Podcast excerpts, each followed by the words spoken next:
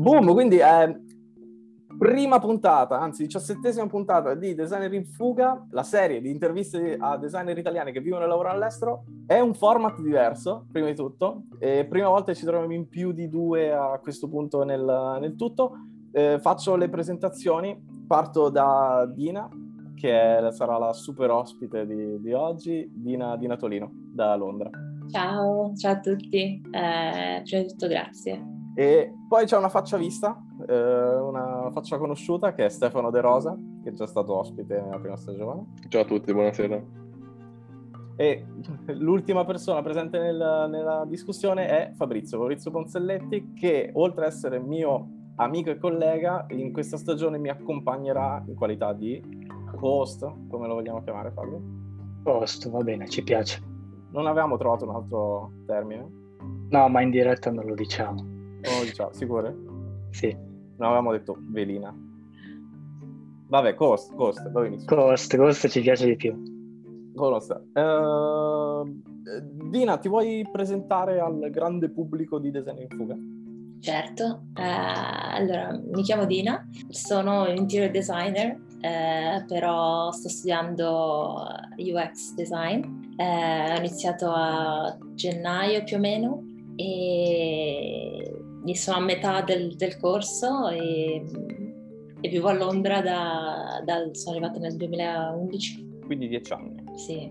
Allora, perché siamo qui? Perché siamo qui e perché siamo così numerosi? Uh, la puntata di oggi è uh, Dina, te dopo dieci anni a Londra, dieci anni come interior designer, hai deciso di cambiare la tua vita e stai cercando di diventare, anzi sarai una nostra futura collega eh, come, come, UX designer o product designer. Stefano è qui come eh, massimo esperto di product design in qualità di talentuoso product designer. È un po' esagerato ovviamente, ma... Non ti preoccupare, so, sono il padrone di casa, posso fare quello che voglio. E, ehm, e perché ha lavorato e lavora da tempo a Londra e quindi chi meglio di lui può dare eh, consigli per chi sta iniziando e si affaccia adesso in questo campo. Quindi, se sei un designer giovane che si sta buttando nel eh, product design e stai studiando e vuoi consigli per la tua carriera, guarda questo episodio. Se invece stai lavorando da una vita, vuoi passare, non lo so, ma massimo un'oretta con noi, sei il benvenuto, fermati qua e iniziamo subito. Uh, Dina, vado subito a presentare l'elefante nella stanza. Che sì. cavolo ti è passato per la testa per voler cambiare lavoro e diventare UX designer? Allora, diciamo che è stato un po' tutto per caso. Inizialmente è stato un po' probabilmente lo scontento del, del mio lavoro, uh, dell'interior design, probabilmente la cosa che, che mi piace di meno di, di quello che, che, faccio è che i progetti molto spesso sono molto progetti esclusivi e, e girano molto attorno al budget comunque dei materiali eccetera. E il mondo del digital design eh, mi, è, mi, è, sempre piaciuto però non ero a conoscenza del UX design fino a e product design fino a due anni fa più o meno.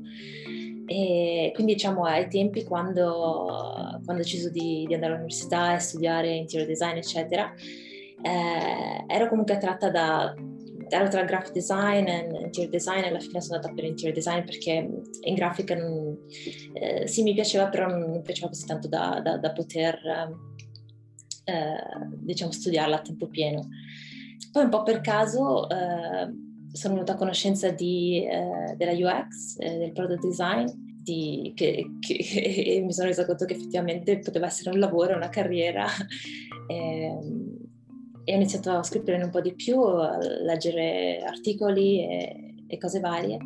E con il fatto della, della, pandemia, in verità ho perso il mio lavoro a uh, settembre e quella è stata un po' la spinta che mi ha detto eh, mi ha fatto decidere, ok, eh, allora magari approfittiamone un po' di questa situazione e, e mi sono iscritta a un, a un, diploma di User Experience Design.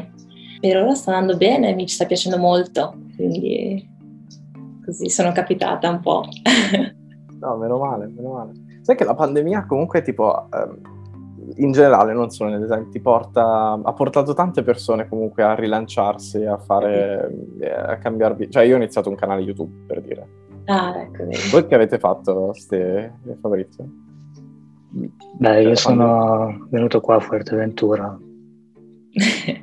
in realtà ho iniziato proprio in concomitanza con, con, la pandemia il mio nuovo lavoro da MedLab, quindi è stato una, una, scusa per comunque focalizzarmi molto sul, sul, lavoro. Per me era molto comunque un, come dire, era, era, tutto nuovo perché comunque era tutto da remoto, c'era un team, era più impegnativo rispetto a quello che facevo prima e sicuramente quindi è stato un buon momento per dire ok, non ho scuse per non, per non fare bene, insomma, quindi...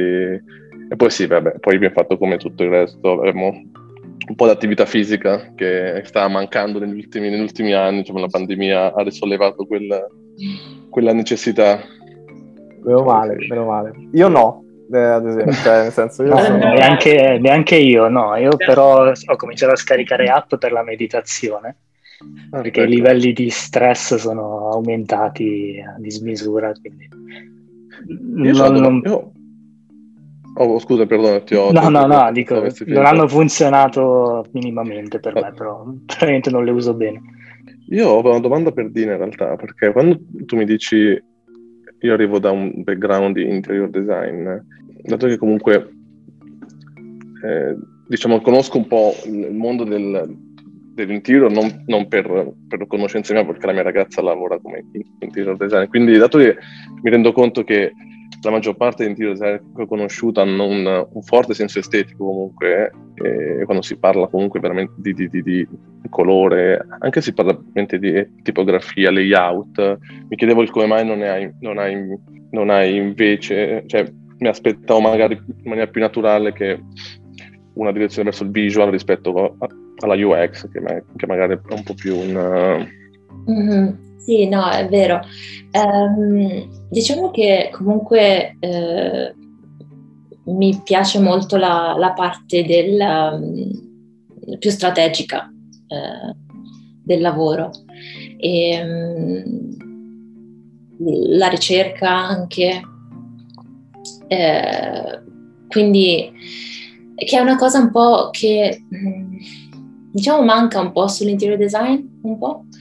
Um, se tipo lavori in più uh, aziende che fanno magari workplace, quindi uffici o schemi molto molto grandi, allora eh, in, in, quei casi adottano uh, un, un, approccio tipo di, di strategico inizialmente. Uh, invece da quello che ho capito comunque nel mondo del product design o comunque nel, nel, prodotto digitale è è un, aspetto che succede sempre, no? Se non mi sbaglio. E, ehm, quindi sì, diciamo mi, mi piace quella, quella, parte strategica del, del, sì, della fase del Io la trovo una scelta molto interessante, soprattutto perché immagino che anche nell'interior design ci sia uh, molta importanza nell'aspetto funzionale, oltre che quello estetico, no? Quindi immagino che comunque avrai un bagaglio di esperienza in questo senso che potrai portare anche nella nuova disciplina. Sì, esatto. Eh, comunque io spero e credo che tanti, insomma, la, la, laurea in interior design non è stata persa, diciamo. No, assolutamente. Eh, tanti, tanti, skills eh, sicuramente potranno essere trasferiti nella, nel, nel, mondo del product design. E, um, questo sicuramente. Una cosa eh, secondo me che eh, non è molto fattibile nel mondo del, dell'interior design, probabilmente architettura anche, è il, è il feedback eh, costante. Certo, certo. Non, non, ce l'hai perché sì, si possono fare degli schemi eh, tipo pilot eh, schemi, cioè fai eh, crei uno spazio, lo, lo, lo fai testare per, per, un paio di mesi, quello che è, e poi, e poi hai i feedback dai, dagli, dagli utenti, diciamo, dalle persone che lo usano, però non, è, non fa parte del, del, del processo certo. del, certo, certo. dell'interior design. E, um, quindi sì, sicuramente quello è un altro aspetto che mi piace molto della, della disciplina del, del, del, product design e avere quella, la possibilità di eh, raffinare um, un prodotto, certo. Esatto, e tirare su, su feedback solidi alla fine uh, e, e, creare valore, insomma. Uh. Ti faccio una domanda, ti faccio una domanda scomoda più che altro non hai paura a lasciare una cosa che fai da tanto tempo uh-huh. uh, come l'interior design? Uh, e adesso magari eh, tu hai detto io ho perso il lavoro però tipo comunque un lavoro bene o male sicuro uno stipendio sicuramente più alto di quello di un, di un product designer un UX designer agli inizi per iniziare una nuova sfida.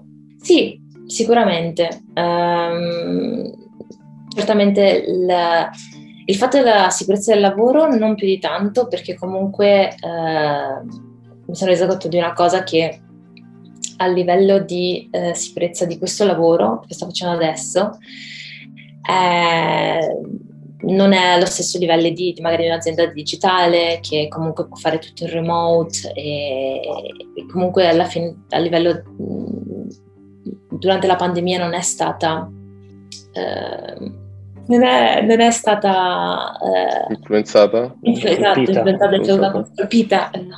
Colpita, eh. Non è stata colpita da, da questa cosa, da questo Chiaro. virus.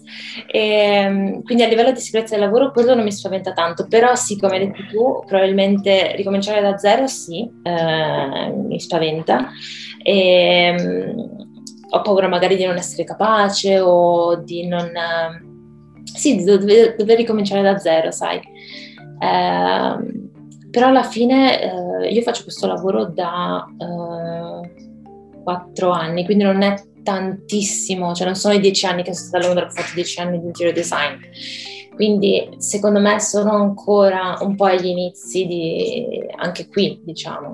E sì, sicuramente mi spaventa eh, magari iniziare nel, nel, mondo del product design e rendermi conto, Dio, non, non fa per me. Però non la vedo come un, um, una cosa negativa. Comunque l'interior design resta sempre lì, non è che si vada da nessun'altra parte, l'esperienza è sempre quella. Se posso aggiungere una cosa a, a, diciamo, a tuo favore, che ti, è sicuramente quella che ti trovi nella città perfetta per questo cambio, perché non c'è città migliore, penso in Europa, poi beh, non ho esperienze in molte altre città, però sicuramente ho visto Londra come la città perfetta per questi cambi di carriera. Ho diversi amici che l'hanno, che l'hanno fatto in passato e veramente secondo me non, non è, come dire, sto con te in questa scelta perché se, se ci credi, insomma, secondo me verrai, verrai ripagato abbastanza velocemente, nel senso che che Londra ti dà la possibilità di metterti in gioco quasi da subito. Appena finisci questo corso vedrai che avrai comunque modo di, di metterti alla prova perché, perché un, c'è un bacino di... perché Londra va, va, a fuoco quando si parla di digital tech, design. Poi con la, la pandemia in realtà ha semplicemente accelerato un processo, ma in realtà ha, ha, creato un sacco di posti di lavoro a Londra, secondo me.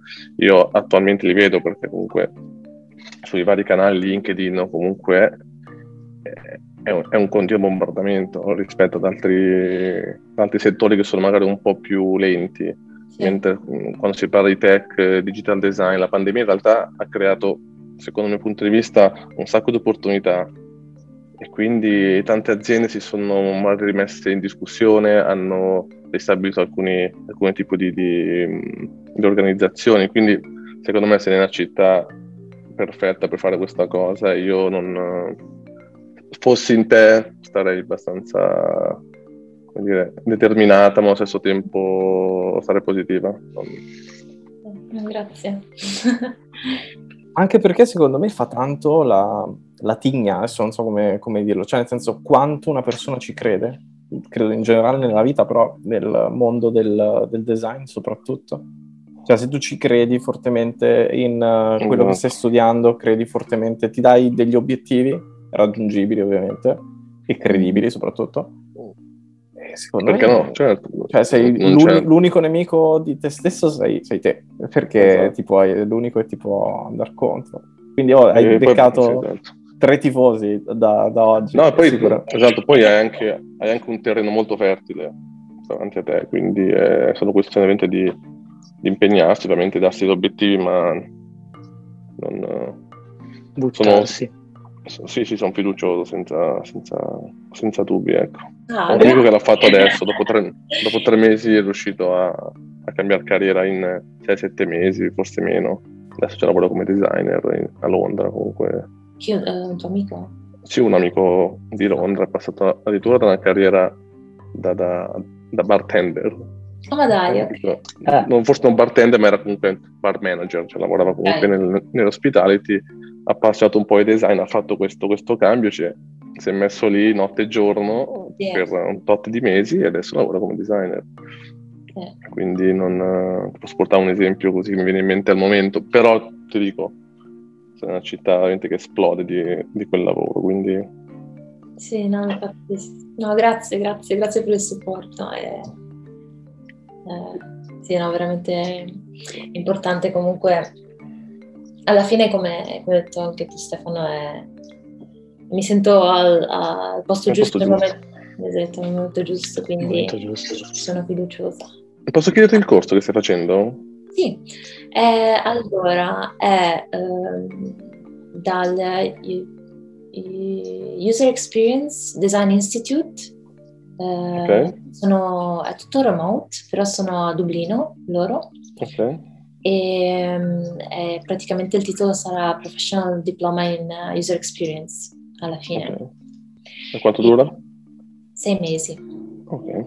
Ed è tipo una classe oppure tu da sola? Eh, allora, praticamente è tu da sola, eh, hanno video registrati. Ehm, con tutte le varie, insomma, tutte le varie, le varie fasi del, del processo UX e um, loro consigliano eh, di dedicare almeno eh, 5-6 ore settimanali al corso per poterlo finire in 6 mesi, però in verità tu hai accesso al corso per 12 mesi. Eh, e ogni è una deadline al mese, eh, che praticamente è um, sono 16 piccoli progetti, però eh, che costruiscono il progetto intero. Quindi in verità va un po' lento rispetto a quello che eh, mi aspettavo. Um, però tutto sommato va bene perché comunque eh, avendo un lavoro full time eh, mi va bene così. Certo. Eh, sì. Buono, lavoro full time come interior designer? O... Sì, sì, ho iniziato due settimane fa. Quindi... Ok, quindi comunque hai se, se, è comunque due cose parallele, per sì, tu come, esatto. come, ti va alla fine, come te la senti. Esatto. esatto, esatto. comunque a Londra ci sono tantissime aziende, probabilmente già lo sai, che mh, oltre ad accettare ovviamente internship, accettano anche le work experience, quindi mm. Praticamente con una selezione magari che è ancora minore, ovviamente ti pagano veramente magari pochissimo, però sì. ti danno tre mesi, ti mettono veramente a disposizione l'azienda per tre mesi, ti dicono che vieni qua con noi, lavora con noi per tre mesi ed è veramente una gavetta, è una scuola, diciamo, ovviamente magari non viene pagata come, come qualche rimborso viene viene, viene, dato, però ovviamente lavori con un team magari per tre mesi, capito? Quindi con un team vero, con, su progetti veri che ti dà un, un boost, secondo me, importante. Cioè. Sì, poi con la pratica è tutta un'altra storia, no, beh, certo. l'aspetto teorico. Esatto. Sì, sì, no, infatti, infatti non... Delle volte mi chiedo se effettivamente, cioè, sai, i contenuti del corso, eccetera, eccetera, quanto di, diversi sono da, dal lavoro effettivamente um, che si fa ogni giorno. Um, Qua secondo me si apre, esatto, si apre una discussione. temi, sì. Si apre una discussione un po' grande, anzi dipende, dipende, io ho lavorato in, in diversi posti e, e, dipende, dipende dal team, dal progetto, da, da quando, è, un, è un po' una... diciamo che sicuramente tu imparerai come dovrebbero farsi le cose, poi poi ogni azienda comunque si adegua, comunque chi, chi sceglie una strada rispetto a un'altra. Mm-hmm. Però sicuramente avere i fondamentali ti, ti sicuramente aiuterà poi a yeah. adattarsi più sì. facilmente. Sì, una... io penso che secondo me eh, anche il ruolo del designer no, deve anche fare un po' di educazione no, sul metodo e i processi. No? Mm. Ad un certo punto, quindi tutto quello che è il bagaglio teorico che apprendi lo metti in pratica e poi... Sì. Ti sporcare le mani. Ok. E una cosa che a me manca tantissimo di quando studiavo e che quando studiavo non, ho, non ne ho goduto tanto è la libertà che ti danno degli esercizi. Cioè tu fai un esercizio e devi magari, non so, pensare all'applicazione con tutto il flusso, eccetera, eccetera. Faccio molto semplice. Eh, cosa che poi quando vai sul lavoro iniziano a comparire limitazioni di budget, limitazioni di tempo, limitazioni di questo e quell'altro. E quindi non riesce più, cioè è una palestra incredibile anche per pensare la cosa più assurda e, e poi cercare di metterla in pratica, ovviamente, certo. cercando di applicare tutto. Questa è una cosa che a me man- manca tantissimo, cioè mi pento di non averne abusato approfittato tantissimo prima. Però la sfida che ti danno che da qui, questi paletti danno è secondo me anche un ottimo stimolo per potenziare un po' la, il tuo approccio e la creatività che hai nel risolvere problemi e superare situazioni. Vero, vero. È vero. Ci sono tante cose che poi tipo non ti insegnano i corsi. Adesso io ne ho fatto uno sulla UX, quindi poi magari che è stato anche abbastanza eh, specifico perché al contrario, io ho studiato all'Accademia Belle Arti, digital design, la cosa più generica che si potesse fare, tipo digital design, dove facciamo sia video che foto che web design. Uh, sia un corso super specifico sulla UX e sulla UI e ho visto proprio la differenza tra le due cose, cioè in Accademia di Belle Arti ho studiato la teoria, pratica pochissimo e soprattutto l'ho fatto con professori che facevano i professori di mestiere. Uh, nel mio corso a Bolzano, di cui parlo sempre in questo, in questo account YouTube, in questo canale YouTube, uh, ho studiato con professori che in realtà facevano lo UX designer di mestiere, lo UI designer di mestiere, lo sviluppatore di mestiere. Quindi quando ti presentavano tutto, ti presentavano dal tool, cioè ad esempio io adesso ho studiato e ci hanno presentato come tool Photoshop e Illustrator, perché Sketch era agli inizi e comunque eravamo, era, si parla di sei anni fa.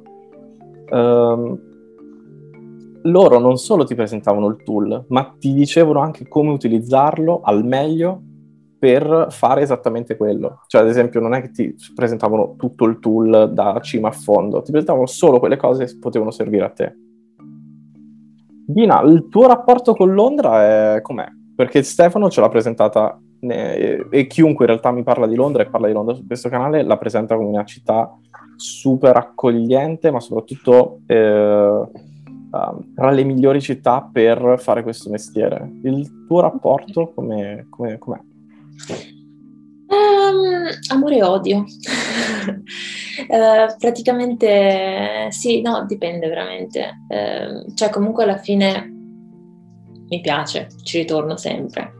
E è comunque sicuramente una città che ti dà un sacco di opportunità, forse troppe delle volte.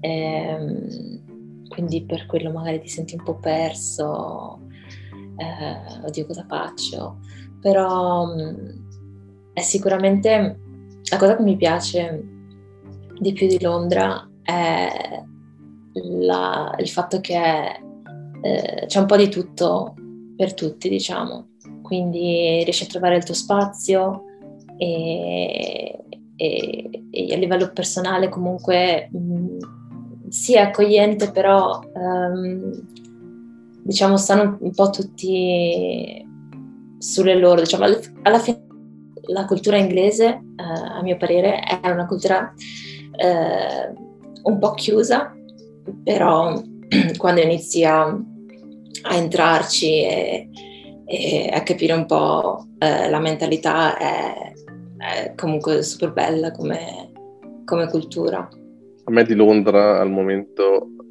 la cosa che mi manca di più di tutti, e da te sarò, sarò un ragazzo scontato, ma sono i pub. Io non, non, I pub. Faccio una fatica a riadattarmi a, a non averli qui perché eh, i pub sono, sono, sono, un posto meraviglioso, penso, quindi...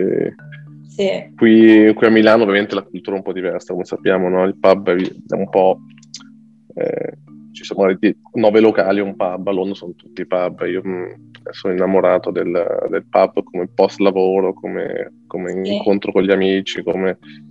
È una cosa che se ci penso mi vengono le lacrime perché mi manca veramente tanto quella la sensazione londinese del venerdì pomeriggio, quando con i colleghi prendi, vai al pub tutti insieme passi la serata così con persone che conosci a malapena ma, ma diventano immediatamente amici e fratelli. È bello, sì. Diciamo che questo mi manca assolutamente. È proprio la, l'ambiente molto eh, casalingo, diciamo, dei pub, perché alla fine erano um, um, le living room del, delle persone che, lavora, che, che, che abitavano in questi, in questi palazzi eh, dei pub. Quindi hanno proprio quella, quella sensazione di eh, salotto, eh, sono questi divani, molto molto accogliente. Sì. Fantastico, fantastico. Nella selezione di birre, eccetera. Io non sono mai stato a Londra, lo dico così sì. sperando che passi inosservato. Inosservato, è ritagliare il pezzo, mi sa. esatto. esatto. No, sì, Era non... intenzione di, di... Ma per come mai? Come mai non... Eh, non lo so. Non ti ha mai... Non so mai rispondere a questa cosa. No, è una di quelle città che dicevi, ma tanto è lì, ci vado quando eh, voglio. Sì, esatto. esatto. di volo. Esatto. esatto. è troppo vicina a Londra. Devo allontanarmi da Londra per, per poi andare. Sono un cane, lo so. Lo so. ma, invece, ma, invece, Dina, um, sceglieresti di nuovo Londra in tutto ciò? Cioè, tornando indietro?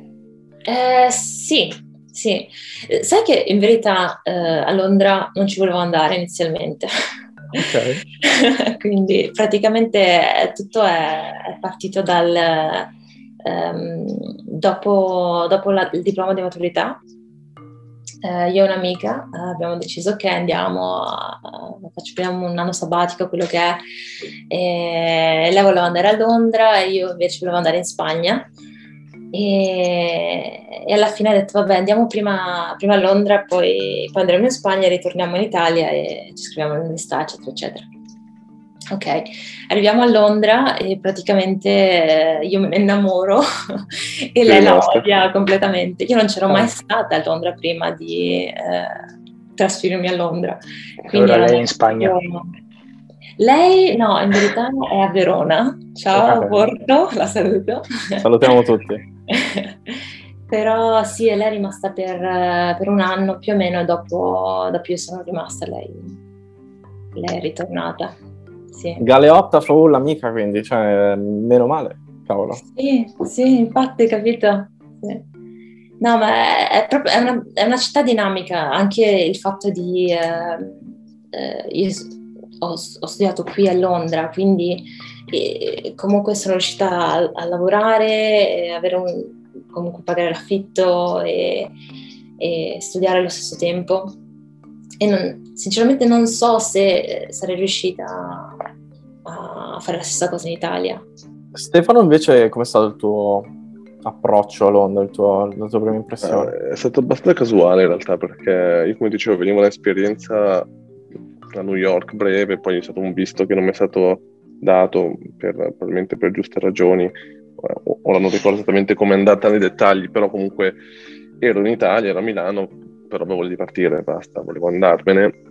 Niente, ero in bilico tra, stavo facendo dei colloqui all'estero, ero in bilico tra un lavoro a Madrid e uno a Londra e praticamente appena ho avuto la prima offerta ho sono andato, semplicemente. Ho avuto un'offerta da da una fintech company che stava a Londra come designer, io ero qua a Milano, mi ha fatto l'offerta, mi ha detto vieni qui, ok, arrivo, basta. E, e Londra ti è piaciuta o ti è... Io Londra l'ho amata a dismisura, sì. Allora, c'è da dire una cosa, però c'è da dire che sono stato anche molto fortunato perché ho vissuto Londra con, mm, con degli amici che, che, in realtà poi ho creato lì avevo un paio di amici comunque che già conoscevo, però in realtà ho creato un bel gruppo bello solido e quindi ho passato i miei quasi quattro anni in totale serenità perché vivevo con due, due amici, un amico è anche mio collega da MetaLab adesso, quindi eh, condividiamo praticamente sia comunque la passione comunque per il calcio, per i pub, anche il lavoro, comunque ha creato questo viaggio comunque che è stato fatto insieme con questi due amici, insomma, quindi è stato molto, molto sereno e, e quindi sì, l'ho amata, amata dal primo giorno, tutte, come ti dicevo, tutte le difficoltà che si incontrano e Diana le conosce perfettamente quando arrivi in una città dove tra l'altro io parlavo anche in inglese malissimo, quindi questo era, era un'altra cosa da superare. In realtà vivevo la, la quotidianità come, come, una sfida giornaliera, ma sempre con... Diciamo, col sorriso, cioè perché mi rendevo conto di quanto, di quanto bello era essere lì, di quanto ero fortunato anche ad avere la possibilità di, di poter crescere come professionista come persona lì, lì, a Londra. Quindi è esattamente, secondo me, è una questione d'approccio. Se sei una persona che di base sei serena, sei una persona che stai bene con te stessa, Londra, secondo me, sì, ti mette sotto pressione perché è indiscutibile, non è la provincia non è la provincia italiana ovviamente, è una città dove, dove si corre, però figo, cioè bello, cioè non, non, non, non, ho mai trovato, cioè non, ho mai avuto questa sensazione di dire no ma dove, dove, sono, poi ti ripeto, questo è stato anche secondo me influenzato da chi, da chi è attorno poi, se comunque nella tua intimità, come dire, nel, nella tua cerchia di amici hai comunque un gruppo unito, comunque anche in casa stai bene, al lavoro stai bene, hai dei bei colleghi, comunque questo aiuta a creare comunque una, una, come dire, una situazione serena che ti, ti permette poi di, di, affrontare tutte le sfide che, che, arrivano con totale serenità. Quindi, quindi top, cioè io se tornerei, tornassi indietro tornerei di nuovo senza, senza, nessuno, senza nessun problema, assolutamente. Anzi mi spiace adesso essere andato via così, ma è andata, è andata così, doveva andare così forse. È un arrivederci però. E arrivederci. Arrivederci. Una, una, cosa negativa di Londra, adesso eh, sentendo Stefano parlando della cerchia di amici, eccetera, eh, la cosa che ho trovato negativa sicuramente è il, il fatto che secondo me eh, Londra tante volte per tante persone è tipo una città di passaggio. Eh, quindi ho avuto magari tanti amici che, eh, con, con cui insomma ho avuto un bel rapporto e tutto eh, però magari sono stati qui due, due, anni o tre anni e poi magari sono andati da un'altra parte perché Londra è troppo costosa o, o per altre eh, opportunità. E questo mi è, mi è, capitato molto, quindi creare dei rapporti che poi si allontanano, che magari da, da un certo punto di vista è anche bello perché magari ha un, un amico, in giro per il mondo, però... Eh, non c'è tanta gente che decide di stabilizzarsi qua per, per tanto tanto tempo. No, eh, guarda, questa è una cosa che esce spesso e volentieri per chi vive la grande città, soprattutto se in quella grande città non c'è cresciuto, ma anche lei o lui è un... Dico di passaggio, però in realtà è meno di passaggio di altri. Quindi sì, questa è una cosa che io sinceramente soffrirei tantissimo, il dover salutare persone perché un conto è cambi lavoro, ma rimani nella stessa città. Uh, un altro conto è cambi magari città o addirittura nazione e quindi con l'altra persona proprio rischi anche di perderla. Questo è un problema che in realtà, quello che dice Dina, è, verissimo. Io l'ho vissuto solo in parte in realtà, perché forse 11 anni ovviamente sono un periodo molto più lungo rispetto a, ai 3 e mezzo, 4, quindi... Però sì, tanti mi dicono di questo problema che comunque è una specie di di, di come dire, di, di mm, eh, non viene la parola, è un, è un circo, non so come dire, cioè inizi una conoscenza, dura due anni, stai in quel gruppo e poi chi va di qua, chi va di là, e quindi ti trovi sempre lì che devi rifare lo stesso processo di reinserirti in un gruppo che poi si, si, si sparpaglia e se tu stai 11 anni a Londra ovviamente sei tu quella che poi si deve riadattare ad altre situazioni, capito? Perché la gente poi va via però secondo me a livello personale ti crea comunque una corazza, secondo me a livello emotivo, anche se, se resisti a questi, a questi, passaggi, insomma, secondo me vuol dire che, che sei una persona come dire, sicuramente indipendente. Quindi... Torni a quello che hai detto prima, no? lo star bene con se stessi è importante per stare a Londra. Assolutamente, assolutamente. Io sì, ho trovato questa cosa fondamentale, per la verità. Perché è facile che poi ti senti solo, comunque non hai gli, appo- non hai gli amici di sempre del bar, città di non so quanti milioni di abitanti ha, 9 milioni forse, se non hai dei legami stretti veramente è, un po' difficile, capito? Un po'... Dina, te hai preparato in qualità di uh, studentessa di, e futura collega di UX delle, delle domande uh, che sono indirizzate a Stefano in qualità di, di senior product designer e uh, conoscitore di Londra, diciamo. Che però secondo me possono essere delle domande che, a cui possono anche rispondere chi sta magari seguendo questo video e se la sente di dire la sua su, su argomenti che alla fine toccano tutti quelli che fanno questo, questo mestiere. Quindi a te il palco e poi cercheremo di essere quanto più utili possibili. Mm, grazie. Eh, volevo chiederti io a, a, tutti voi in verità, perché eh, probabilmente esatto, anche... potete esatto, rispondere tutti. Eh, ma se dovete nominare un aspetto che vi piace di meno, un aspetto che vi piace di più del vostro lavoro, quale sarebbe? Partiamo con domande difficili. L'ho chiesto a te, l'ho chiesto a te, non Partiamo vorrei con domande difficilissime. Eh, oddio, è una domanda troppo, troppo complicata. Eh, mi, allora, quello che mi piace è sicuramente che mh, mm, è un lavoro che ti porta in maniera naturale a migliorarti giorno per giorno, non puoi stare fermo, non puoi, non, non puoi sperare di, di sederti perché, perché, la gente va veloce, perché, perché, il mercato cambia, le tecnologie cambiano, il design comunque si evolve, quindi non puoi assolutamente... Cioè, quello che sai oggi ti serve domani per imparare quello che farai dopodomani, quindi è un continuo, una continua evoluzione. Questa sicuramente è la cosa che più mi piace, allo stesso tempo è quella che magari può piacere meno, perché comunque ti, ti porta sempre a stare sul pezzo come, come, tutti i lavori immagino che, che richiedono comunque una, una professionalità. E, però molto difficile, cosa non mi piace? Eh, cosa non, ma sicuramente c'è una cosa che non mi piace, eh? dico, sicuramente c'è. Non, um, fare troppi meeting, forse fare troppi meeting non mi piace troppo, ecco, questo okay. potrebbe essere la, la, la... Durante la pandemia con smart working eccetera, questa cosa è moltiplicata forse ma prende un po', il tempo dei meeting prende tanto tempo via da, dalla parte del, del design o de, dalla parte del, del lavoro?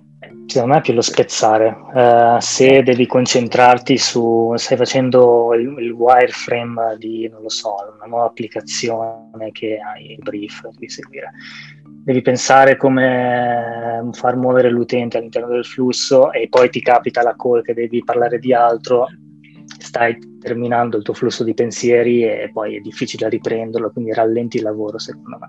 Ecco sì, forse questa è la parte difficile della... Faccio uno spoiler, sto lavorando su un progetto da MentorApp, un cliente che risolverà questo problema, quindi Ah. Si cancella tutti i meeting da... Non dico più niente.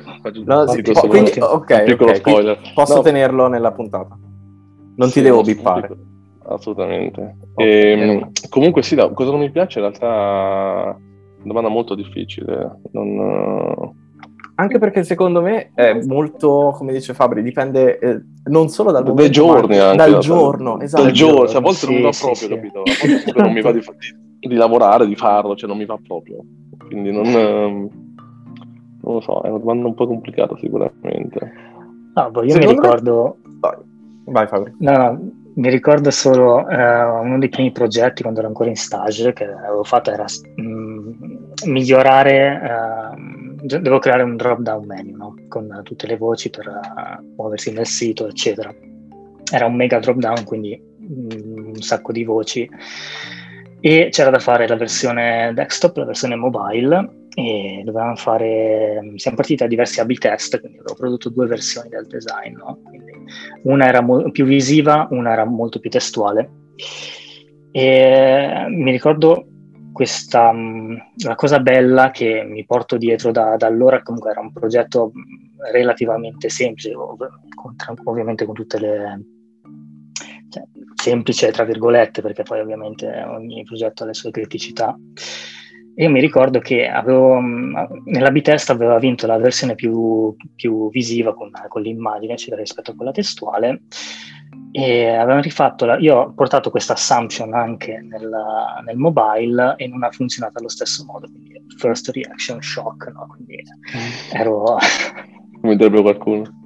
Esatto, no? e, e, ho detto ma com'è possibile? Cioè, eh, stesso menu, eh, ovviamente versione mobile, versione, desktop, ma su mobile. Eh, e lì ho capito che eh, si, si, non si smette mai di imparare, quindi continui a, a reiterare e reiterare, le persone cambiano, gli utenti cambiano, quindi non è detto che una cosa funziona oggi e domani non fun- funzioni ancora. Mm-hmm. E forse questa è la parte che mi piace di più, no? quindi il continuare a aggiornarsi, continuare a capire, cercare di capire qual è il modo migliore per, per far funzionare qualcosa su, su un sito web, su un'applicazione posso dire una banalità su una cosa che invece non mi piace? È veramente una cosa, insomma, banale, ma a volte ci, ci scordiamo di questa cosa, soprattutto questo anno che è appena passato. Mi piace poco l'idea che devo stare sempre davanti al computer, cioè che non, che non, che non mi muovo. Che non mi... È una cosa che secondo me tante persone soffrono.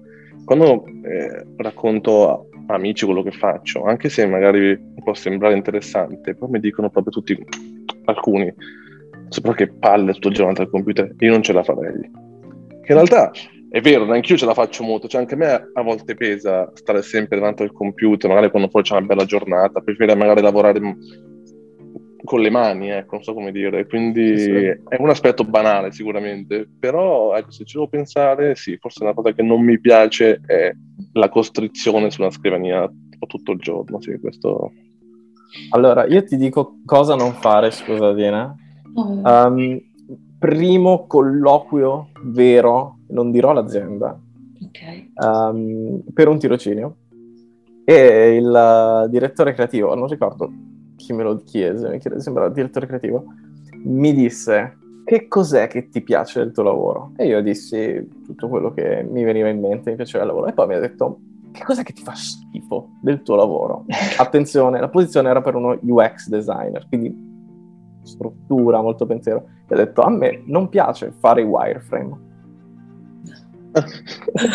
e ha detto, per uno che stava colloquiando per una posizione che avrebbe fatto wireframe, era curioso come risposta. Era, era curioso. boh, alla fine io il tirocinio lì l'ho fatto, quindi bene o male, ah, in un modo o nell'altro sono piaciuto. I wireframe li ho fatti, e vabbè, adesso ri... cioè, abbiamo questo rapporto di amore e onestà. Esatto. sicuro. eh, no, in verità, riparlando con... Eh, ritornando a, a, quello che dicevamo prima, del fatto che ti sorprende ogni volta, eccetera, eccetera, eh, durante questo corso abbiamo fatto tipo di usability test, eh, eccetera, e praticamente ehm, ho dovuto scegliere due due siti per, per fare questo usability testing e, io ero convinta che il primo sarebbe piaciuto a, tu- a tutti. Ho fatto cinque usability test e nessuno mi è piaciuto, nessuno, tutti l'hanno odiato, ho detto oddio ok. È quello. Quindi proprio... Sì, sì. Si smette mai di imparare. Ma sì, soprattutto ah. non innamorarsi dei propri design, che fa sì. malissimo quando poi... Eh, sì, sì, sì, poi, poi ti, ti spezzano il cuore. Sì. Vai, seconda domanda. E, e volevo chiedere, come, come vedete il, il, mondo del, del UX eh, o il product designer eh, in un futuro? Verrà assorbito da un altro ruolo o assumerà altri ruoli che adesso ancora non...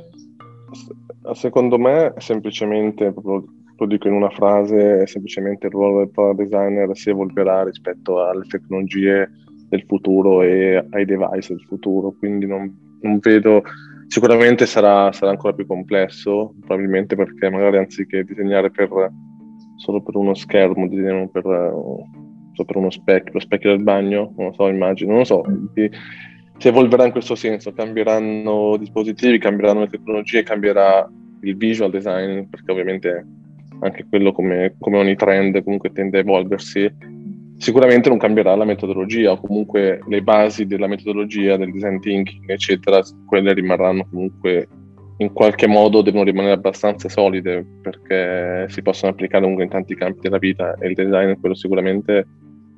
Eh, quindi in realtà non, non, si evolverà semplicemente, come dire, sarà una transazione come è stato negli ultimi, negli ultimi boh, dieci anni. Adesso il product design è, è, un, è super in voga, ma in realtà anche vent'anni fa esisteva con l'avvento di internet già c'erano i primi product designers, ma nessuno li conosceva perché erano quattro, c'erano, c'erano tre siti e quindi era ora ovviamente dove tutti hanno una piattaforma digitale, tutti hanno un prodotto, tutti hanno un brand, ovviamente queste figure adesso servono, ma immagino che in futuro semplicemente da qua a 5-10 anni probabilmente non posso, non ho la, la sfera di cristallo, però immagino che semplicemente si, sarà un'evoluzione del, di quello che, che attualmente è.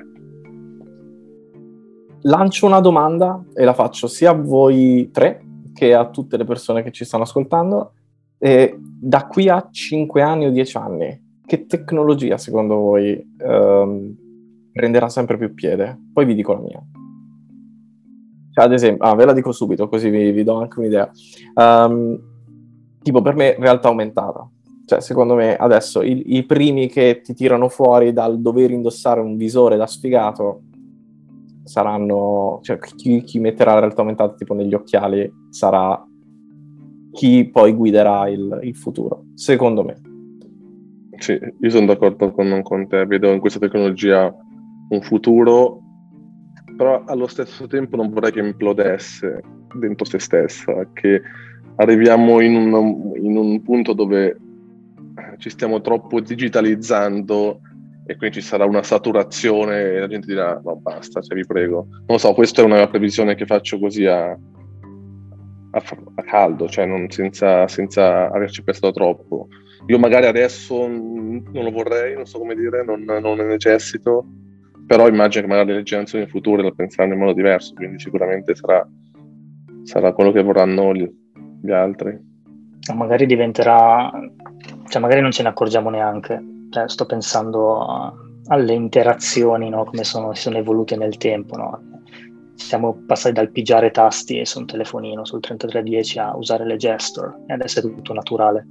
E non l'abbiamo subita più di tanto, quindi magari se è un processo graduale che si spalma nel tempo, lo, lo assorbi nella tua vita.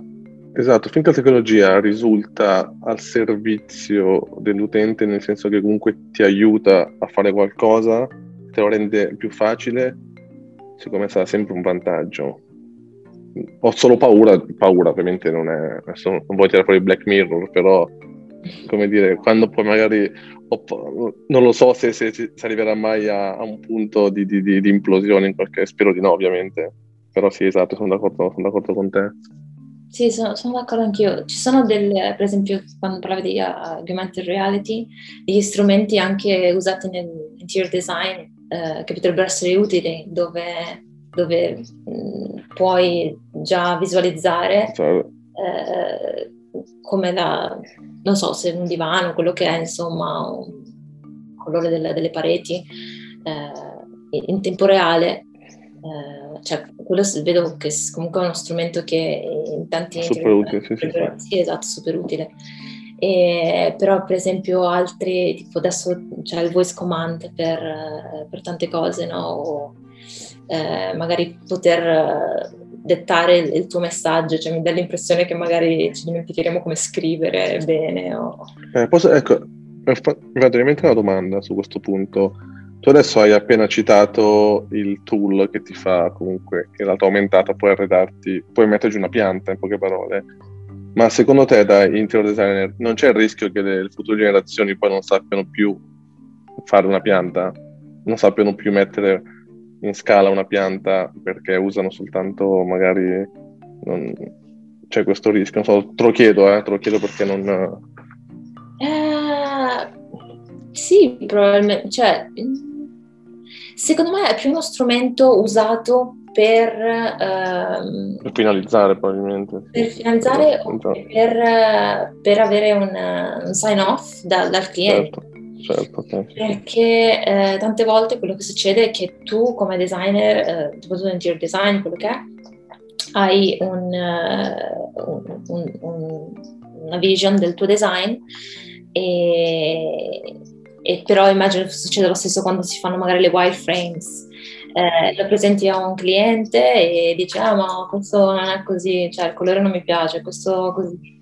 E invece magari avere quello strumento... Ti dà un output comunque rapido e poi, e poi comunque avere subito dei feedback istantanei e ti dà una, ti aiuta a immaginartelo velocemente. Sì. Peraltro vale per l'interior design, ma penso anche per noi come product designer nel futuro prossimo. Cioè, ho sentito parlare di un tool, adesso mi sfugge il nome, che compone un wireframe parlando, cioè tu gli dici cosa, cosa fare, come, come, comporlo e ti, ti, mette in scaletta gli elementi, no? Eh, questo sarebbe figo. Quindi anche capire il, il nostro ruolo, come evolverà in termini di progettazione, come andremo a progettare, cioè useremo ancora Sketch, Figma o Photoshop, oppure parleremo davanti a uno schermo e avremo già un'interfaccia finita. Eh, perché no? Cioè, se, se, comunque il software riesce a captare i tuoi pensieri come tu. Sì, esatto, finché è affidabile. Mano, se è affidabile, perché no? Che, con, che tipo di consigli, eh, di consigli eh, daresti a, a, a, qualcuno che sta per intraprendere la, la strada di proto designer? Il consiglio che do a me stesso tutti mm-hmm. i giorni, cioè di, di continuare comunque a, a studiare perché e di confrontarsi sempre con quelli più bravi di te e mai quelli meno bravi, ma questo penso che vale in tutti i campi.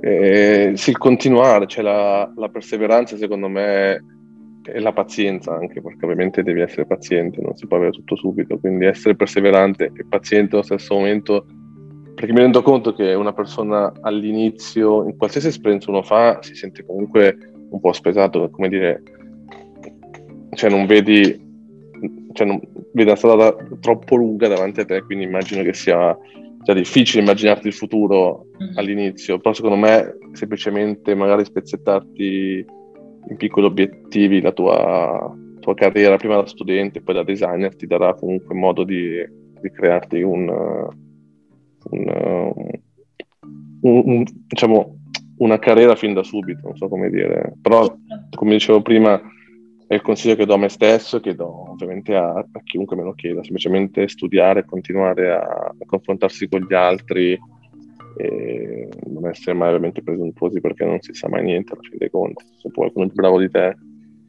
E tutto qui, penso semplicemente questo. Il continuare a studiare secondo me è la chiave per, per il successo. Tenere la mente più aperta possibile, secondo me. Essere disposti ad ammettere che probabilmente la, la, soluzione, esatto, che la soluzione che hai pensato non, forse non è la migliore perché non sta funzionando. Imparare vedendo cosa fanno gli utenti, ecco.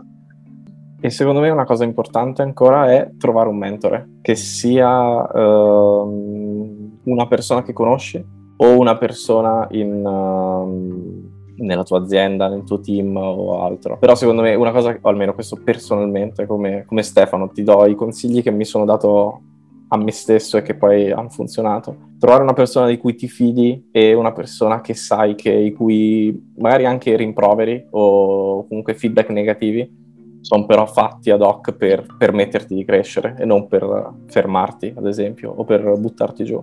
Mm-hmm. Il feedback negativo è un'opportunità. Sì, esatto. Anzi, dato bene, secondo me. Cioè, se dato sì. nella costruttivo, maniera. esatto. È molto importante. calcola che noi da, noi da MetaLab abbiamo, ognuno di noi ha un coach, quindi ognuno di noi ha, ha qualcuno che ti segue durante la tua carriera all'interno dell'azienda, quindi qualcuno sopra di te con un ruolo superiore che ti conosce comunque ed è incaricato nel seguirti durante la tua carriera, quindi sa dove sei forte, dove sei meno forte, e il suo compito è quello di, di aiutarti ovviamente a migliorare dove non sei, dove non sei bravo o comunque dove puoi migliorare mentre tenerti comunque farti un piano per la tua, per la tua crescita. Quindi questo penso sia fondamentale ovviamente questo poi comporta il fatto che bisogna mettere a se stessi di non saper tutto, quindi... Guarda, secondo me appena... Esatto, fai questa cosa, appena ammetti a te stesso che tu non sei perfetto, che puoi sbagliare, che puoi mm, dimenticarti, perché tanto ti dimenticherai di aver fatto una versione del design o esserti dimenticato un pezzo, appena accetti questa cosa, fai uno scalino importante che tanta gente non fa e quindi già eh, sei un passo avanti rispetto a, alla media. Io penso che, che valga per tutti, per tutti i lavori dove richiede un, un, confronto con gli altri, quindi sicuramente. Poi quando sei in un team, aspetto anche voi, con tante teste, è difficile comunque cioè non è sempre facile essere sempre tutti d'accordo e quindi comunque bisogna sempre cercare di essere più flessibili possibile, comunque cercare di farsi valere quando è necessario. E... Ti do un altro consiglio che mi è appena venuto in mente mentre Stefano parlava.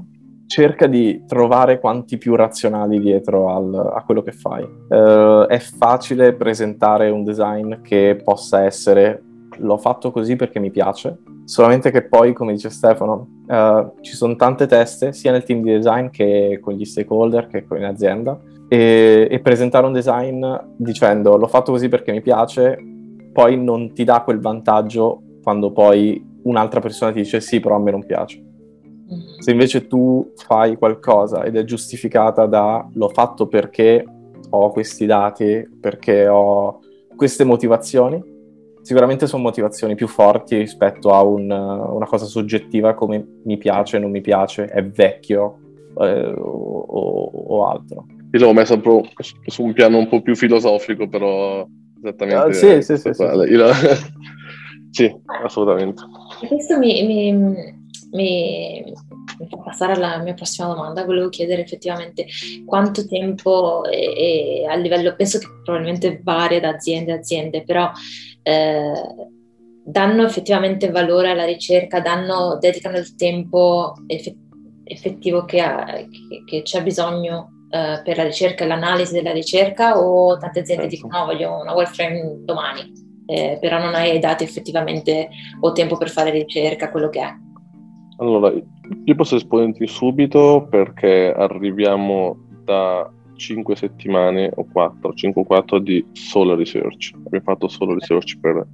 Quindi ovviamente dipende dal progetto, dalle aziende. Noi tendenzialmente, ovviamente dipende da che tipo di progetto vai a affrontare. Il cliente attuale, per esempio, aveva bisogno di, di, di, di una, una, ricerca fatta ad hoc su, sul suo prodotto, perché altrimenti senza quella ricerca non sappiamo poi in realtà cosa stiamo andando a risolvere, ok? Quindi ovviamente in questo caso qui la ricerca era fondamentale perché loro avevano un'idea, ovviamente con un'idea però se non è validata non, non, non, cioè non vale la pena rischiare di, di, di, fare un prodotto se non hai fatto una ricerca nei minimi dettagli. In questo caso qui noi per esempio avevamo passato 5 settimane noi il design team con la, il design di, di ricerca per, solo facendo ricerca per, per 5 settimane, con qualche design giusto per, di supporto, per cercare di venire fuori con qualche...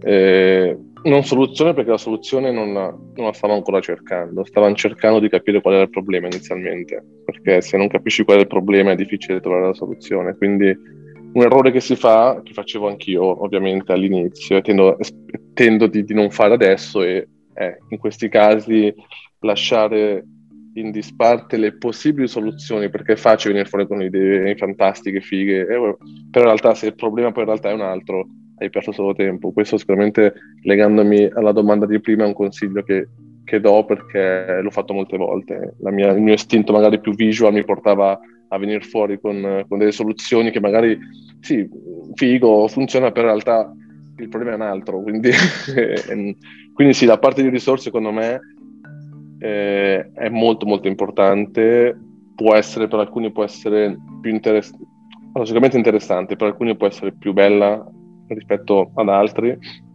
Io magari preferisco più la parte più esecutiva, la trovo, la, ma, perché magari mi ci trovo più, più a mio agio, però non posso mm, che, che, confermare che la parte di research quando necessaria ti cambia, ti cambia le carte in tavola, perché poi quando arrivi alla parte di, di progettazione hai la research che, che, che, ti supporta sulle scelte che fai, altrimenti sarebbero solo, solo eh, idee che, che, potrebbero essere, potrebbero funzionare o meno, ma non si sa. Okay. Quindi secondo me è molto molto importante. Okay. Però ci sono anche le situazioni in cui arriva la persona, cioè mm. esistono voglio questo, esatto, voglio questo e quello devi fare. Sì, sì, dipende dal... O non c'è il budget per fare ricerca. Ah, certo. esatto. Sono situazioni, c'è un ventaglio di situazioni. Però posso dire che sul prodotto tanti progetti falliscono proprio per questo motivo, perché... Eh perché la, i founder, comunque chi disegna, chi pensa che le loro assumptions sono abbastanza per, uh, per risolvere i problemi che loro hanno personalmente. Dicono, ah, io ho questo problema, ho questa idea, è fighissima, funziona, però in realtà si rendono conto che è un problema che hai tu, ma magari che tanti altri non hanno, e quindi in realtà stai, stai risolvendo un problema che magari non esiste, o comunque la gente non ha, non ha intenzione di, di, di affrontarlo. Quindi sì, secondo me la parte di research, per quanto può essere a volte un po', un po macchinosa, perché mi rendo conto che non è, non è, per tutti, nel senso che anch'io ci faccio, faccio un po' fatica a volte a, a immergere, perché comunque richiede, richiede molto impegno, devi... devi eh, cioè non è design, cioè, non, esatto, non è che sei lì a fare disegni con, con, i colori, quindi è proprio una... Anche la parte un po' più, magari un po' più rilassata per alcuni, no? per me per esempio è più, più, viene quasi più naturale, insomma. Però sì, se, secondo me la parte da UX diciamo che la parte di research sarà, sarà, un punto fondamentale per te se vuoi emergere come, come, come UX designer perché è una, una, skill che viene richiesta sicuramente. Anche perché se fai una ricerca ad hoc super puntuale e hai dei risultati molto precisi, poi tutto ciò che viene dopo è, come dici te, è molto naturale. Cioè tu certo. sai già esattamente è cosa... la conseguenza.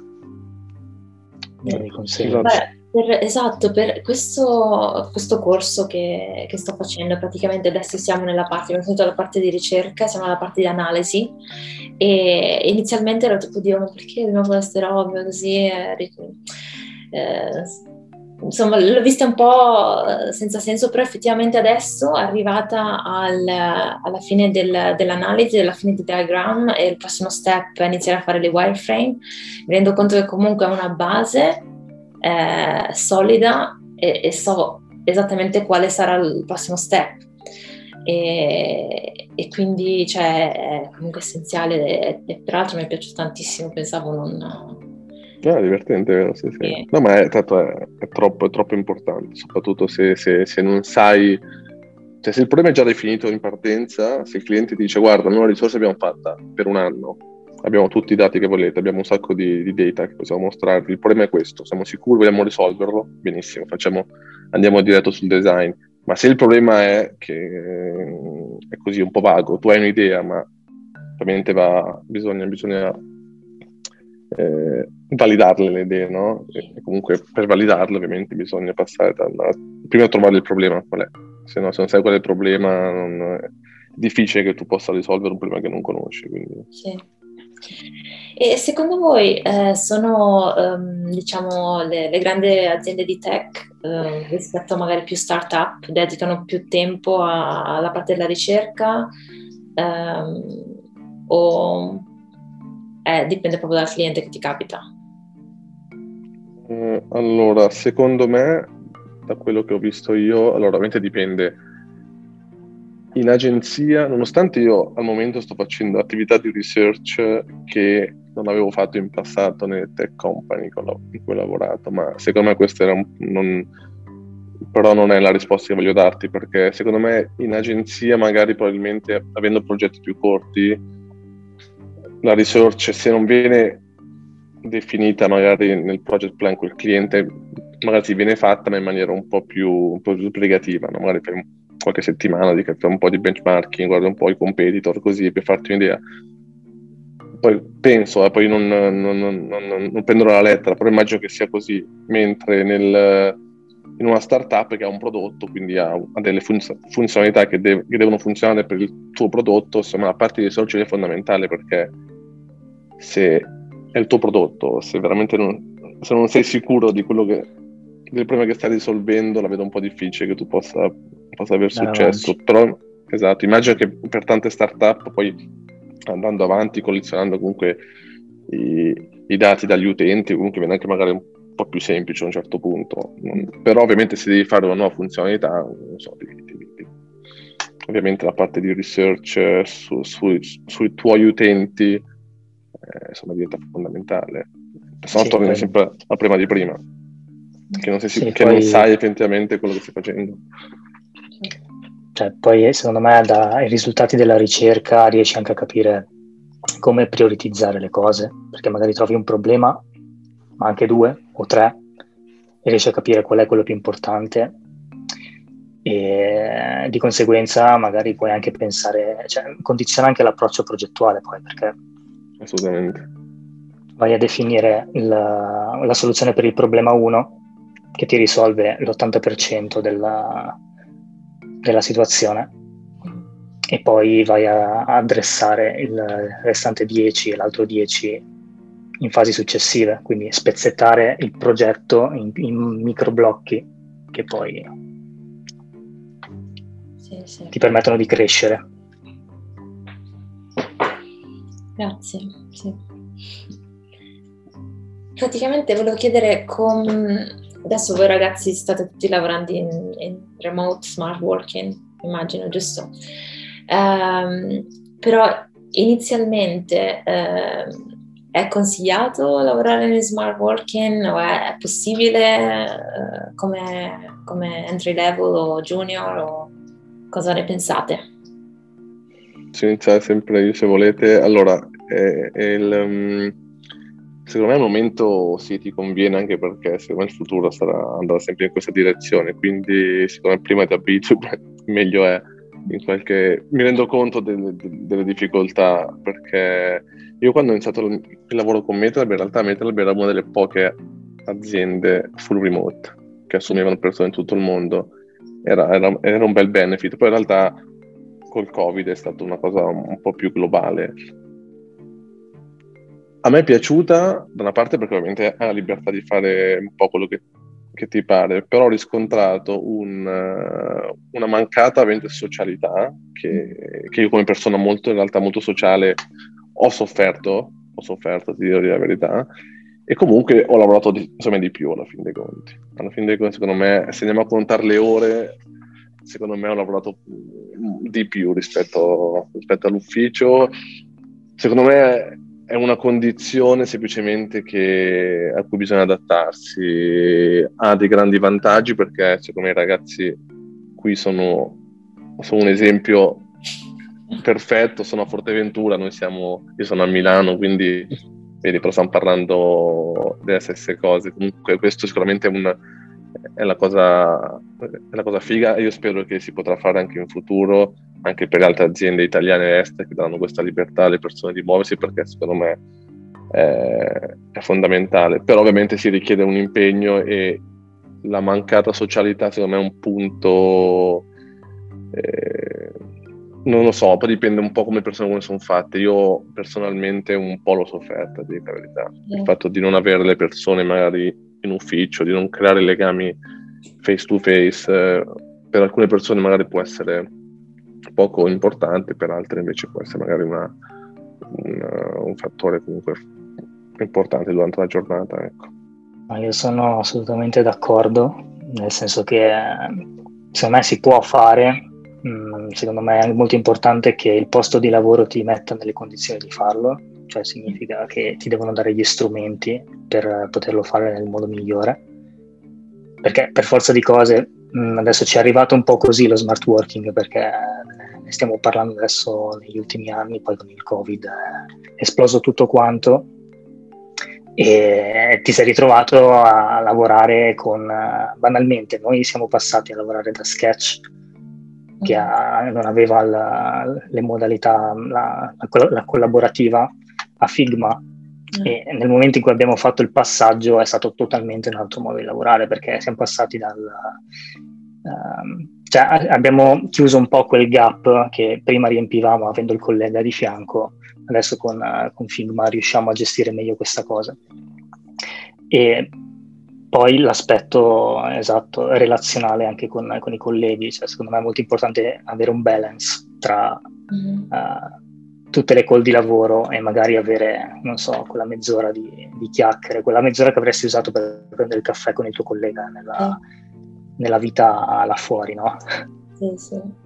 Che è parte, è parte della, è anche quella parte del, del lavoro, se la nostra responsabile sta guardando questo video, mezz'ora è puramente indicativa, non ci siamo mai fermati mezz'ora per prendere un caffè. No, no, no. io ho solo lavorato. Um, e secondo me una cosa veramente importante è che poi una cosa che, di cui avevo già parlato su questo canale è che spero che un giorno si riesca a avere un bilanciamento tra uh, il poter lavorare da casa il remoto, ma il poter avere anche un benefit come l'ufficio, dove l'ufficio tu sai che è lì, puoi andarci se hai bisogno di fare un meeting allargato o un workshop in cui devi essere per forza fisicamente lì. Uh, se non ce la fai a più stare, a stare in casa perché è concepibile, io molte volte sono andato in ufficio perché avevo la necessità fisica di uscire, Uh, è pur vero che non siamo in un contesto storico, in una, un momento storico in cui stiamo realmente facendo smart working, stiamo facendo un lavoro da casa obbligato, anche però. Mi lascio però, cioè ho, io ho ottime, eh, ottime considerazioni dello smart working. Eh, secondo me se riusciremo a bilanciare questa cosa di lavorare da casa più l'ufficio, o semplicemente entrare e abbattere tutta una serie di, uh, di barriere, che sono quelle che ha elencato Stefano, che sono quelle di inizio in una nuova azienda dove tutti magari si conoscono e si conoscono prima della pandemia perché si sono conosciuti fisicamente. Io arrivo e conosco nessuno,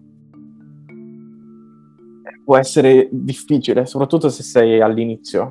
E poi dipende anche da, dall'atteggiamento e da, dalla persona, ovviamente. Guarda, a me, a me esattamente così è successo in realtà, solo che, allora, Meta poco da fa, quando questo succedeva un anno fa, per i nuovi assunti, eh, ti mandavano a Vancouver un paio di settimane da dovunque tu eri nel mondo per passare due settimane col team, perché il, il core team in realtà è Vancouver e poi abbiamo una, 40% di gente spazza per il mondo, quindi avevi comunque l'opportunità di conoscere le persone per un paio di settimane, andarci a bere una birra e poi in realtà tornavi al paesello o comunque dove, dove abitavi in giro per il mondo e comunque lavoravi da remoto. Nel mio caso io sono stato forse uno dei primi, ma poi durante tutto l'anno scorso abbiamo assunto comunque tante, tante persone e ovviamente tutti hanno iniziato in questa modalità full remote senza possibilità di vedere nessuno è stato un po', ovviamente, come, come tu dicevi,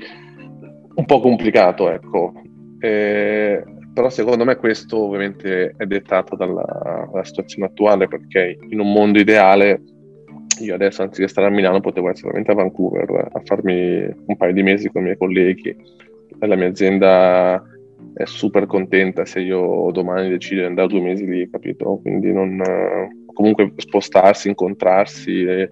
La, la, mia azienda tra l'altro fa anche ogni anno fa il summit, quindi dieci giorni tutti insieme in Canada dove si passa del tempo insieme, non parlando di lavoro, si fa tutt'altro. Quindi ci sono i modi per creare diciamo, il, il, il team il vibe del team anche a distanza. Ovviamente è un po' più complicato, ti devi un po' adattare. Eh, io al momento lavoro con un team che è sparso in tutto il mondo. Il design team siamo in quattro, il design director si trova in Colombia, l'altro designer è in Sudafrica, l'altro a Londra, io sono a Milano, eppure lavoriamo tutti i giorni insieme. Quindi eh, ti adatti, comunque ti, ti... Poi in realtà dopo un anno è quasi naturale, non, non ti stupisci se, se lavori con qualcuno che sta in Sudafrica. Ecco. Ma come gestite i fusi orari? Cioè, eh, è un problema? È un, allora, eh, eh, non un problema, è un'opportunità, è una piccola barriera, è vero. Io ho passato un anno intero a lavorare con team solo in Canada e in America per problemi di... Proprio quando finivo il progetto non c'era mai un progetto in Europa libero e quindi finivo sempre con progetti americani e canadesi e quindi questo mi portava a passare il tempo da solo. Usiamo dei tool, usiamo Loom per dire Loom è un, un prodotto che ti permette di di fare il, um, di registrare dei video mentre tu parli da solo davanti al tuo schermo, fai vedere quello che hai fatto, lo mandi al tuo team e loro bene o male in 5-10 minuti quando si svegliano e tu sei a letto, sanno quello che hai fatto e si va avanti così, insomma. Ovviamente questo richiede una, una organizzazione fuori da ogni... Da ogni cioè, è pazzesco di come si, come si bisogna organizzarsi. Io probabilmente da solo non ce la farei, per fortuna ho dei colleghi bravissimi che riescono a, a gestire questa, questa, roba, ma in realtà quello che, che ti chiedono semplicemente di noi dormiamo, lasciaci un update su quello che hai fatto, così in modo che noi possiamo andare avanti e questo funziona. Funziona sì, sì. e in questo modo lavori, il progetto in qualche modo non si ferma mai, in poche parole. Bello, figo, sì, molto figo. Perché stacca uno e inizia l'altro. Sì, un po' impegnativo, ti verità, perché è un po' impegnativo, però diciamo, come, tut- come, tutto quanto, come tutte le cose, un po' di pratica, un po' di pazienza. All'inizio un po', un po', di rode forse perché sì, ovviamente sì. devi adattare a un nuovo modo di comunicare che magari prima non utilizzavi perché a volte all'inizio parlare davanti allo schermo da solo eh, mi, mi, faceva strano, capito? Mi sentivo la mia voce, non, non, avevo un riscontro immediato delle altre persone ed era un po'... Poi mi risentivo, mi riguardavo, cioè no, io questo non lo mando, capito? e quindi poi, poi in realtà poi, poi ti ci abitui, insomma, ecco. No, infatti è, cioè, comunque l'idea di, non so, poter, potersi muovere e non dover lasciare lavoro, quello che è, comunque poter ritornare in Italia per più di un weekend o un paio di settimane, eh, cioè comunque buona. È... Non è male. stimolante come dire. Esatto, sì, cioè, esatto. E prima stavate dicendo del, del, fatto che comunque lavorando da casa si lavora di più, che effettivamente è successa la stessa cosa anche a me, eh, ho lavorato molto di più, ore lunghissime, poi diciamo negli studi di architettura e interior design si venera un po' l'overtime, quindi eh, lavorare molto, eh, lavorare, eh, ore extra, eccetera. Eh, che, che, tipo di cultura c'è attorno eh, all'overtime nel, nel, mondo del product design? Allora, secondo me, se mi chiedi di Londra, io ti do due versioni, ah. l'italiana e quella londinese. Quella londinese io ho trovato un rispetto per gli orari per i dipendenti che è quasi imbarazzante. Io arrivando dall'Italia non mi aspettavo così tanto rispetto, rispe- eh, quando si parla di orari e tutto quanto, assolutamente. Non, non, non, ho lavorato veramente poche volte oltre le sei, quando lavoravo in ufficio, okay? perché non veniva permesso quasi, perché non, non è giusto, perché, perché, lo fai domani. Poi dipende comunque dalle aziende dove, dove capiti. Io ho avuto la fortuna di trovare dei posti dove rispettavano molto il tempo, rispettavano molto la, la tua vita privata, erano molto flessibili sia in entrata che in uscita. Una volta che facevi il tuo lavoro, basta, prendevi e andavi via, nel senso non, non, non c'era la pressione psicologica di, di, di, guardare intorno a te chi sta in ufficio di più, chi di meno. Io a volte finiva alle 4, cioè sai che c'è, me ne vado, me ne andavo, perché magari non avevo, o, magari semplicemente ero stanco, non so come dire, magari avevo fatto abbastanza quella giornata lì, avevo raggiunto i miei obiettivi e mi andavo via prima, o comunque stavo male un po' di più la sera. No, ho trovato molto rispetto, rispetto. Molto, è un gioco di parole, scusate. Ho trovato una certa sensibilità eh, rispetto a questo, a questo punto, quindi non penso avrai grandi problemi su questo punto di vista. Ecco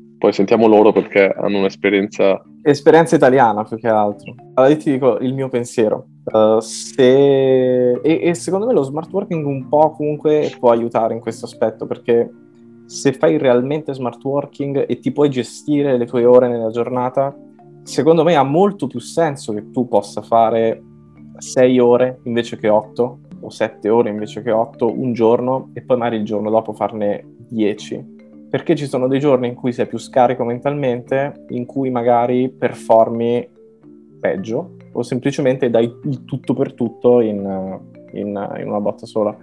Altri giorni in cui sei carico a mille e poi ovviamente nel rispetto del tuo benessere e senza eh, andare in, in, burnout per troppo lavoro, per, per, per, per sta impazzendo. Sì, eh, infatti secondo me bisogna, cioè, bisognerebbe lavorare molto su questa cosa per chi non ha questa skill, magari, del saper dire basta, io ho raggiunto il mio obiettivo oggi e posso farlo domani, perché quella è la filosofia del, dello smart working anche perché non esiste più quella cosa del rimango in ufficio per far vedere che... Non esatto. so, perché c'è, c'è, c'è, sempre quella cosa che si dice, esce alle 6, ah, oggi lavori mezza giornata. Oggi part-time.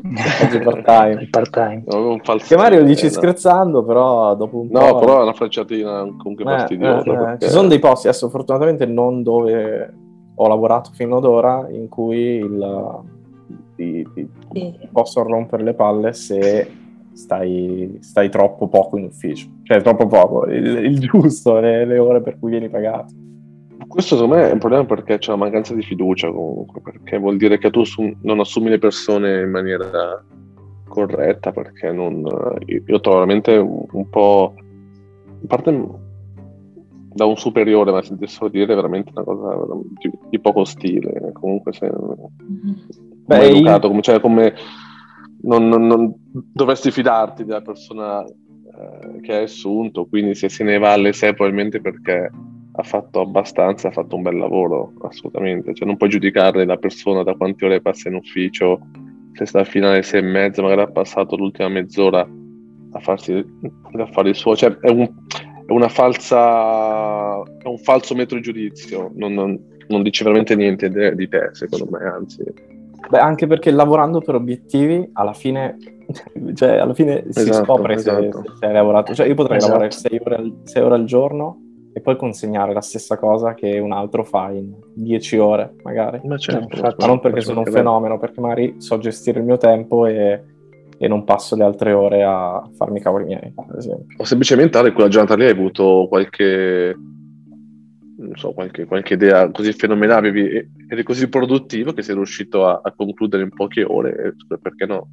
Esatto, esatto.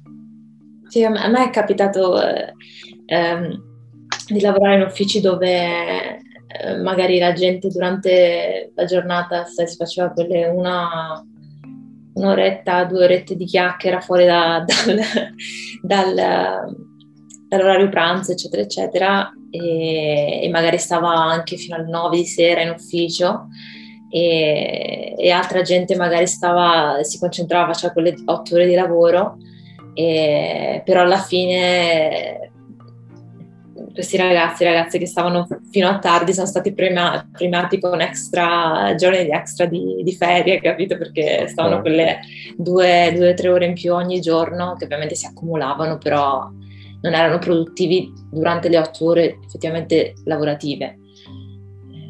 Quindi sì, è, è, un po'... È visto, se, secondo me, un po' nel settore, non so, gli altri settori sinceramente, però quello dove, dove sono capitata io, è visto un po' come una, un segno tipo, oh, stai dopo le sei, ok, allora sei, lavori tanto, non so. Ah, ci credi veramente? Ci tieni sì, veramente? Esatto, esatto. No, è, è un peccato perché se non so come dire, cioè non, forse non hai bisogno di, di, di, di, più di 8 ore per dimostrare che sei una persona valida, cioè se stare a 10 forse vuol dire che, eh, non sì, che le 8 non ti bastano. È la quantità o la bastano. qualità? Esatto. Alla fine sì, esatto. che importa. Ma, sì, figurati se uno in 8 ore, non, se uno si impegna, non fa un bel lavoro anziché starne 9 e mezzo, 10 per fare una, una figura, una, una, insomma è anche una mossa veramente che mette in difficoltà anche gli altri se lavori in un ufficio, perché comunque crei una sorta di competizione malata basata sul nulla, solo vedere chi sta di più in ufficio. Esatto, eh, esatto. Io agirei proprio nella parte, nella parte contraria, io uscirei alle 5 e mezza allora. Esco alle 5 e mezza e basta. Va bene, grazie ragazzi. Ehm, l'ultima, ho l'ultima domanda eh, e sarebbe quale se dovete nominare tre top skills, qualità per uh, product designer, quali dovrebbero essere o potrebbero, devono essere? Sono essenziali. All- allora, ciascuno. Qua sicuramente... Ah, tu, scusa, inizia tu, inizia tu questo, questo giro, vai. No, no, è difficile iniziare. Allora, eh, secondo me empatia. Mm-hmm perché, perché ti serve metterti nei, nei panni delle persone. E andrei con un banalissimo problem solving, ma non è banale perché devi saperti adattare eh, a tutti i problemi tecnici, problemi di budget, problemi di ogni tipo che potresti uh, incontrare in, in, un progetto. E tre. Eh, possiamo dirle sparsi, cioè, se, sì, sì, io, tipo ad esempio ti dico, pensare un Devo pensare. Devo se no non, non, andiamo a casa, non ci lasci andare a casa se non sono tre. Um, io ti dico ascolto. Uh, secondo me l'ascolto è importantissimo perché ti mette... Un conto è quello che dicevamo prima, un conto è lavorare, lavorare, fare il design o il designer o comunque fare una roba visuale.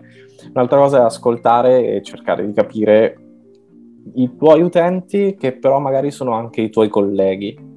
Perché è vero che noi lavoriamo e facciamo i designer, però è vero anche che comunque abbiamo una vita in azienda, sia che sia in smart working che in... Quindi ascoltare in, in, entrambe le, le, posizioni, cioè sia essere quindi un bravo designer che essere un bravo collega. Eh, allora, seco- io, no, secondo me sono beh, ovviamente più di tre probabilmente, ma si deve elencarne tre e ovviamente questo metterà tanti d'accordo e tanti di disaccordo, perché ognuno ha la sua visione, perché quando si parla di product designer ovviamente ci sono, eh, è un ruolo così vasto, in realtà ci sono persone che sono più focus sulla UX, persone che hanno, sono molto forti in visual, persone che sono eccezionali a fare research, quindi è sempre un... I designer comunque si incontrano perché uno è più forte da una parte, uno dall'altra, il team si crea in questa maniera. Se metti due persone che sono brave, bravissime in UX, però non sanno mettere giù eh, un, due, non so come dire, due, due bottoni o, o, non hanno il senso estetico, ovviamente il prodotto sarà funzionale ma sarà brutto. Quindi ovviamente sicuramente li, li, l'unire le skills è fondamentale in un team e si deve elencare tre io ti direi banalmente il product thinking, che secondo me è quello che, che manca a tanti visual designers che magari si, si, si, si, affacciano sul mondo del product e io ero uno di quelli, quindi la capacità di, di pensare al prodotto, di lasciarsi di lato tutta la parte visuale, eh, di motion, tutta la parte che tu pensi sia la, la figata, ma comunque la capacità di, di, di pensare al prodotto, pensare a come funziona, quindi la visione di un prodotto sicuramente.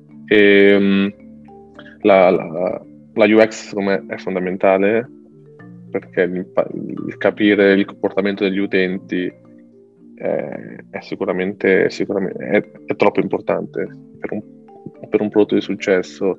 E poi forse sono un po' controtendenza, ma io penso ancora che il, il designer senza skills almeno basilari di graphic design, forse non è un vero design, non so come dire, perché comunque siamo in tantissimi e, e a volte capita di vedere dei designers che si vede che non hanno nessun tipo di formazione grafica, cosa che va benissimo perché le persone arrivano da, da, da differenti background, ma secondo me avere comunque un senso estetico eh, fa parte di, di, di insomma è una skill che io apprezzo sinceramente molto. Altri magari ne, preferiscono altri. Io personalmente è una skill che, che guardo.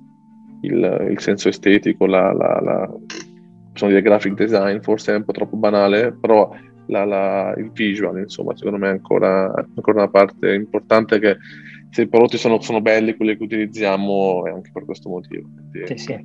Infatti, cioè, desiderabilità non è una esatto. delle metriche che le famose 10 metriche. Sì. Esatto. Va bene, grazie mille, grazie mille ragazzi per tutte le risposte ai miei dubbi. Felici di aver potuto risolvere i tuoi dubbi, che magari sono i dubbi di tanti altri che stanno studiando o non stanno studiando semplicemente. Uh, stiamo andando veramente verso la fine, è una puntata lunghissima ma piena di spunti e figo, cioè sono gasatissimo. Um, Dina, ti faccio le famose due domande che faccio a tutti gli ospiti di Designer in Fuga. E la prima è, nel caso compaia la possibilità, ci sia la possibilità, torneresti in Italia? Sì, sì, penso di sì. O magari non proprio um, in modo permanente, eh, però diciamo in periodi più lunghi. In Italia, poi da un'altra parte, per l'Italia però sì, eh, mi manca. Bello, perché sai che tipo, credo che tu sia o la prima o una dei pochi che dicono sì. Di solito tutti è anche 11 anni che lì però, eh. È 11 anni che lì. Eh, Sono tanti anni. Dovevo chiederglielo 5 anni fa. E, e, la seconda domanda è un po' più ti dà più modo di pensare alla tua esperienza, cioè che cos'è che tipo questo periodo fuori um, ti ha dato e quindi che cos'è che riporteresti in Italia con te? Um, sicuramente um, il fatto di non giudicare altre culture, eh, il modo di pensare di altre persone, di accettare che ognuno è diverso e sì, di non, di non, giudicare come altre persone decidono di vivere la propria vita. Eh, questo mi ha aperto molto la mente su, su questo punto di vista. Londra. È un bellissimo, bellissimo insegnamento. Allora, siamo alla fine. Ci siamo, siamo riusciti. Io, Dina, spero che eh, siamo, abbiamo risolto almeno uno dei tuoi sì. tanti dubbi da, da, da studentessa. Io ti ringrazio, ringrazio Stefano per la disponibilità, per, essersi, per essere, essere tornato sul luogo del misfatto. Uh, Fabri, ovviamente, sarà futuro compagno di mille avventure su questo canale. Io vi ringrazio, vi saluto, tutte le persone che stanno seguendo questo episodio. Ora devo fare il, la cosa pesante da, da, da, da maestro di cerimonia. Uh, io, se volete contattare uno di noi io in descrizione lascio i contatti, lascio il contatto LinkedIn, che è una cosa molto professionale, però comunque è la cosa più veloce. Quindi io vi consiglio di, se avete dubbi, se avete domande o semplicemente volete dare un feedback alla puntata, fatelo così, oppure lasciate un commento, mettete mi piace. Ho una pagina Instagram che nessuno segue dove non posto nulla, quindi datemi una motivazione per postare robe uh, seguendomi. Uh, Dina, Stefano, grazie mille. Grazie mille, è stata una puntata super, super interessante. Grazie mille a te, grazie mille a voi ragazzi, grazie mille. Ciao ragazzi, buona serata. A presto, ciao, ciao a tutti.